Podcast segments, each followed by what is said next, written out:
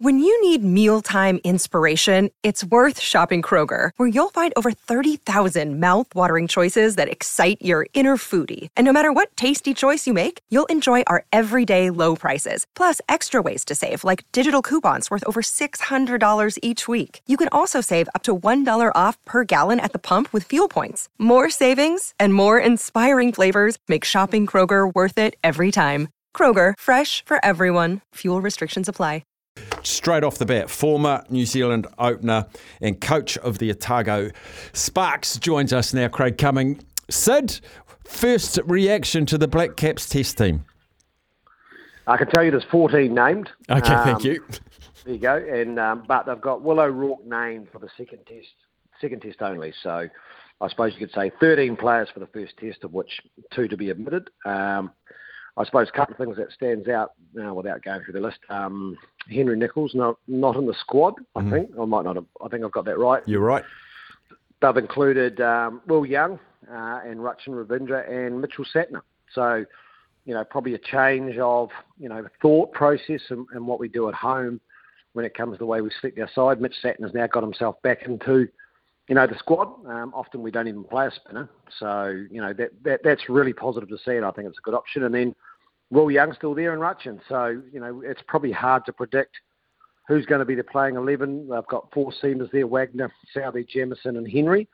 So you dare say probably one of maybe Rachin or Young will miss out and one of, well, Southee's going to play, isn't he? He's the captain.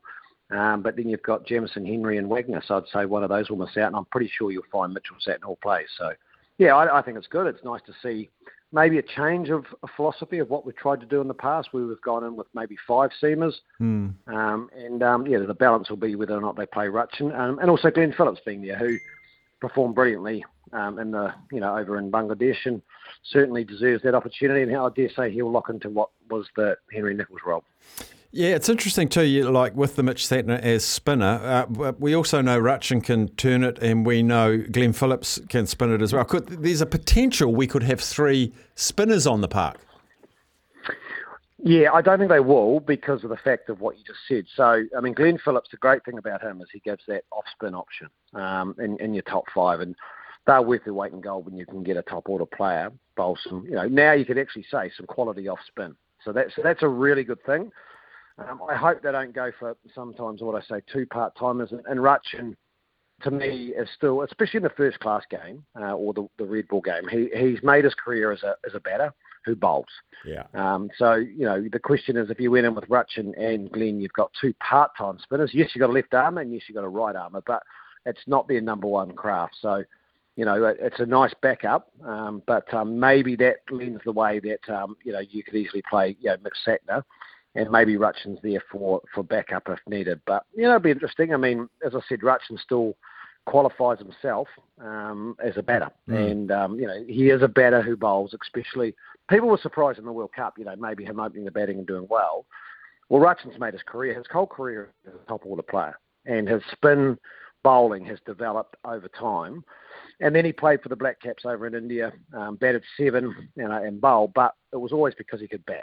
And, and in some ways, that wasn't the surprise that he's been successful at the top of the order uh, in the 50 overs, because that's been his number one skill uh, his whole career, and it's probably the part that comes most natural. But I like it. They've got options available. Obviously, they can then check conditions, they can check everything off, and, and they can pick the best balanced side. And, and it's just nice to see that we're going to see in New Zealand conditions spin, and, and you should do because it's Feb. Well, we're going into February and it's going to be dry. It's been warm. Um, pitches will be not as you know much moisture, and they're going to dry out a lot quicker. So you're going to have to have options available to be able to bowl on day three, four, and five. Yeah, and even if he only sent down six or eight overs and innings or something like that, just to give the seamers a bit of a rest, or you don't know how much in this day and age. Said like 13 players, as you say.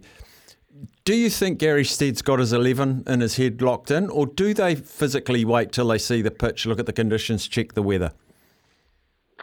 Uh, I would say that what they're doing is they're giving themselves the best chance to cover all bases, and that's why you pick a squad. So you need to know, right, who are our best four seamers. Maybe we'll work out, you know, leading into that, who our best three are. They'll they'll know the balance of the side that they want, um, and and how that looks. So, to me, I mean, I talk and have said a lot. You know, Will Young, uh, just I, I just I don't think the guy's great. I mean, he has to. Again, he's been picked in the squad and probably doesn't know if he's playing. But he, whenever he gets an opportunity, he steps up. And from a batting point of view, at the moment, if they're going to pick up a specialist batter and maybe bat him six, or they might even bat him five and they could put Phillips at six. I still think Will Young's got the, the more cookies in the jar than, than even Rachin. Um, and I know that'll be controversial and people will disagree because Rachin's done so well in the white ball. But I mean, so is Will Young. And in some ways, he, he's always been the next off the list. So to be taken off the next off the list, the person behind you has either got to do a huge amount. And mm. remember, this is red ball, not white ball. Mm. Um, or that person's got to be failing. And, and I just don't see Will, Will Young's done that. He's done everything asked of him. So having Rachin involved in the squad um, and maybe as the backup could be the plan. But again, I, I could be completely wrong when you look at it, and maybe they're saying Rachin's there and Will Young is our cover if anything goes wrong with our top four or top five in case leading into it. He's our, he's our batting cover. What can you tell me about Will O'Rourke um, and why do you think he's got the nod from there's probably a group of about six vying for that that wild card or eyebrow raise? What, why do you think he's got in and what can you tell us about him? Yeah, I mean, I, am a little bit biased, and, I, and I'd say to me, you know, I think Jacob Duffy is exceptionally unlucky to miss out on that. He's a he's a t- proper swing bowler um, who's done exceptionally well in the last two or three years, um, and you know needs to be given an opportunity with the red ball. And I know I'm from Otago and, and Duff's from Otago, but if you look at even the way he's bowling the Super Smash with the new ball he swinging it, you know that's a tough one. Uh, but Will O'Rourke's different. He's a he's a pull bowler. Um, he hits the pitch. Um, huge amount of potential, without a doubt. And you know, you put alongside like Henry Shipley, who I think's injured at the moment. Um, they obviously see something like him. He probably brings a point of difference when you look at their bowling attack. They've got Southee who swings the ball, left arm and Wagner.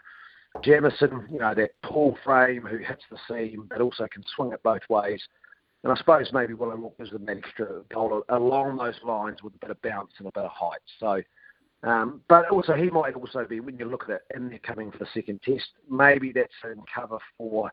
They might be concerned about Jamieson backing up after his history, two tests in a row even Matt Henry's coming back from a pretty significant in- injury, so he might be there. You've definitely got to name him because he's good enough, but you've also maybe from an experience point of view. But I do feel for Jacob Duffy. I, I just think the way he bowls and he swings the ball, um, it's still a, a big key. But Will O'Rourke's certainly a player, you know, exciting for the future, and he, he won't let him down. Um, and you know, one thing the Black Caps have shown, and Gary Stead shown, is the players they pick and give opportunities, and they've done really well. And so they've obviously done their work and their scouting and their thoughts, and um, you can't argue with what they're doing. I saw an interesting headline this morning with the um, South African coach saying we're not coming over as underdogs. Um, well, they are. Um, I don't know how he can say if you're not the underdog, you're the favourite. Are you? Are you disappointed that um, we're not seeing anywhere near their best test side? Um, maybe. I mean, I just think maybe it's the way you know you could do that, Steffi, where you just get excited that we're about to play tests, and mm. they're a hugely inexperienced side. I mean, you know, underdog. I mean, South Africa have got the great ability, um, and we know it in rugby. Um, they they they back themselves 100% of the time, and it doesn't matter who it is. As soon as they put on the Proteas shirt and they walk out with the crest on, they grow taller, stronger, fitter, and faster. And they'll be talking about that and they'll be saying that no one rates them and all that sort of stuff, and they'll be using it for motivation. Remember, this is the South African side that came over last year. I think it was last year, Steffi, and they won the toss and batted first at Hagley, and everyone was like, "You're joking." I think that was after they got bowled out too in the first test, and they won it. You know, they, they go against the norm, and, and they'll turn up and not have a little chip on their shoulder because it's the situation that they've created themselves and um, those things. But yeah, I think they'll be um, they'll be competitive. They'll turn up with a real point to prove. But our New Zealand side's an experienced side, so they should be they should be fine. But let's just get excited that we're going to see the white clothing and the teams out playing, um, and you know, test match cricket in the summer. And that's what we want because we haven't had it yet. Yep. Uh, Super Smash. Can we talk about that briefly? Uh, in just under two hours, the men take part. Canterbury Wellington. In fact, before I talk about that game, I've always had a little bit of a thought structure around players who don't play and then they come back in at the end of a competition. Now, some of them it's because they've been on international duty, some of them because it's been on breaks, and I'm thinking like Devon Conway, um, Sophie Devine, um, the players that just reinsert themselves in at the end of a competition. As a coach, Is that tough to do to tell the players, hey, listen, um, I know you've been part of our team the whole season, but you've got to have a seat? Uh, would be, yeah, absolutely. Um, and I suppose it depends on the reasons. But first of all, I'm, I'm pretty lucky because, you know, when you look at the players that could command that, would be someone like Suzie Bates. Um, and Suzie was available and made herself available for the whole Super Smash. And, um, you know, she loves playing for the Sparks and she's there from game one through to game 10. And I don't actually have to talk about that. But, you know, she, she for whatever reason, um, she was only available back in. Of course, with the history that she's had with the team, it's probably okay. Um, you know, someone like Devon Conway, you look at it, I mean, he's had a huge part to play, you know, for Wellington for, for many years and been a big part of their success. And it's not always his fault that he hasn't been playing or there's been international duty. So, mm. of course, if you've got your best players available, you want to pick them. Um, but it doesn't make it easy on the players that have got you there as long as you make sure they stay, you know, connected to the group. And, um, you know, it's, it's all done for the right reasons. Auckland's an interesting one because, you know, they've got the final but they've got players, you know, they've got Finn Allen, uh, Mark Chapman, Lockie Ferguson, but they actually were part of the campaign at the start. Right. The biggest thing is if it changes your dynamic of your side. So, you know, who are they replacing and what's that role? Or what's the role? Like, I mean, you know, if someone comes in and bowl, often you've got to the finals because you've got a pretty good system in place and you know what you're doing with your bowling orders and your attacks. It's, it's, it's proven over the period of 10 rounds because you've been executing it. And then if someone else comes in who's different – that can upset what's been working for you. So that's often the biggest challenge that you'll have. You know, Sophie Devine, you know, for the Blaze, obviously bats at the top of the order. Um, they changed that, but she also bowls. So person they replace might not only be a batter, but mm. they don't bowl, whereas Sophie bowls. And then all of a sudden, you know, Wellington's strength, and it always has been their strength, has been, you know, four spinners and, and, and a couple of part-timers or people that pop in. Um, you know, does that upset that apple cart? Um, by changing the dynamic of the side. But you know, most of the time, if not all the time, if you've got your world class players available, um, you will always pick them, um, and hopefully they turn up energised and, and, invest in it, and don't think they're bigger than the team or the game, which they won't. You know, you look at Devon Conway, so he he'll be highly motivated, and he's had a bit of a lean run, so he he'll be really keen to to put in a good performance for his Wellington side, and he'll be fully aware that he's probably replaced someone as well. So um, you know, that, that comes back to all the work you do, I suppose, around your team. Mm. Uh, Canterbury take on Wellington at a neutral venue. As I say, uh, first ball at two o'clock, uh, commentary live here. How do you how do you go about picking a winner of this game? Um, and the cool thing about both games, it's second versus third, so fairly similar type of records. It, it's almost coin flip time. Yeah, it is. Yeah, and unfortunately, in the female game, my team doesn't need to flip the coin. But um, I've been really impressed in the last three or four games. Canterbury um, have really started to find their form. They probably the opposite to Wellington, who started the competition with a hiss and a roar and really blew everyone away. And maybe they've tailored off a wee bit. It's very hard to do over ten rounds to to stay super consistent. But, but Canterbury They've just created a whole lot of momentum, um, and they're playing at a neutral venue. Like Wellington play well at Wellington because of the big boundaries. So do Canterbury. So they're both used to the bigger boundaries.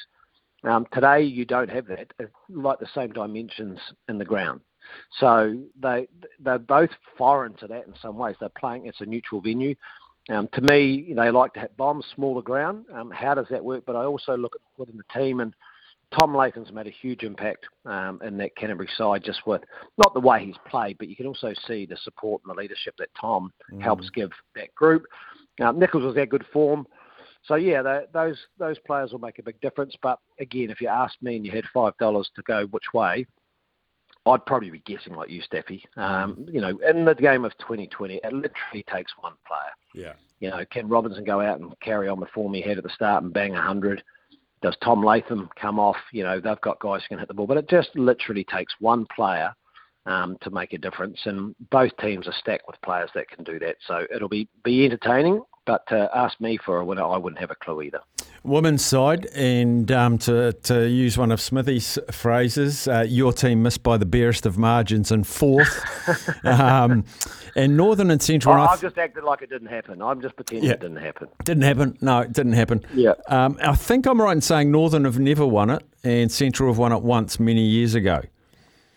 Yeah, you're probably right. I can't. I wouldn't know myself. Yeah, um, it's a tough one too. Um, Yeah, and I mean Northern um, have probably been, you know, probably down the bottom of the ladder the last few years, um, and then yeah, they were the ones that knocked us out. Um, you know, we beat CD twice, but um, you know, it's just the way the cards fall, and, and with a bit of weather probably helped them. But if I, if I did a match up between the two, simply put, the way I see it is CD have got a far better balanced side. I think they've got far more players that can make an impact.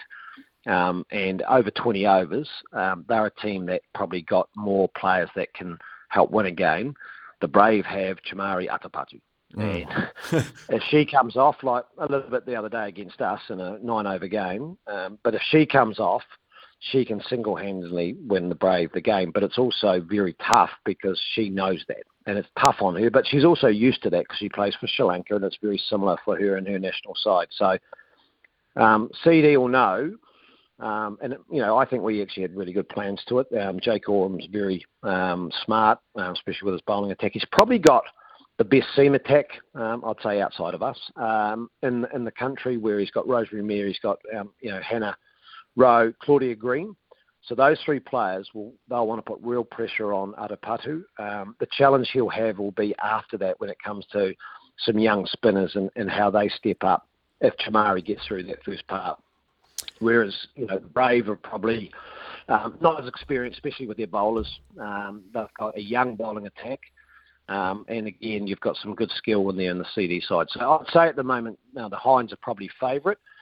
The big benefit for the Brave is they've got yeah a, one of the top three ball strikers in, in the world in the women's game in Chamari, and everything relies on probably what she does. Who who is the Northern Braves' second best batter? Do you think? Jess Watkin. Oh, they've got three. They've got Jess Watkin, who moved from the Hinds. Yeah. Um, and Jess can hit the ball a long, long way. Um, Jess is probably a little bit more predictive. And then um, Caitlin Gurrey. And Caitlin Gurrey has been a you know very well performed domestic player for many, many years for the Brave and she did a great job. Unfortunately, got them a winning, which probably put them up to us uh, when they played Canterbury. They were in real trouble. But those three are the big three, um, and as I say, there's there's no better ball strikers than Jess Watkin and Gurrey um, around the domestic game. So um, you know that, that's what I talk about CD. But um, if they they've got the, probably the far better bowling attack. Mm. But um, you only need three players, Steffi. If one comes off and you have two supporting acts, um, then you know you're away and it's in finals and know, if they can get above one, whoever bats first, if they can get above one, this year the totals have been lower than the past few years, and I think it's because the bowling attacks have been better, and I think the tactics have been better because we've got more data and research that can go into it. Right. But if you can get above 135, um, if you can get north of 140 uh, batting first, that is definitely advantage to that team. I think it's very hard in this competition to chase more than 140 at the moment. Brilliant. As always, Craig Cumming, always appreciate your insights and your thoughts and making yourself available, buddy. Thanks heaps. Anytime, Steffi. Thanks, mate. Cheers, Bye-bye. mate. Craig Cumming there, former Black Caps opener. Right. Lines are open 0800 150 811. Any reaction to what he said about the Black Caps? Uh, Will O'Rourke, um, Jacob Duffy. What's the lineup going to be? And anything you want to talk about uh, the Super Smash finals. As I mentioned, we're, this show's off here at 1.30, but we will hand you straight over to the commentary team. Um, they'll kick it off at 1.30, first ball in the men's elimination final at 2 o'clock. But do give us a call, 0800 150 811 or the Tempur Bed Post text machine is 8833. And remember, their range of mattresses and adjustable bases adapt to this exact shape of your body, my body, Sammy Hewitt's body, and you can put your head and feet up in comfort. Give us a yell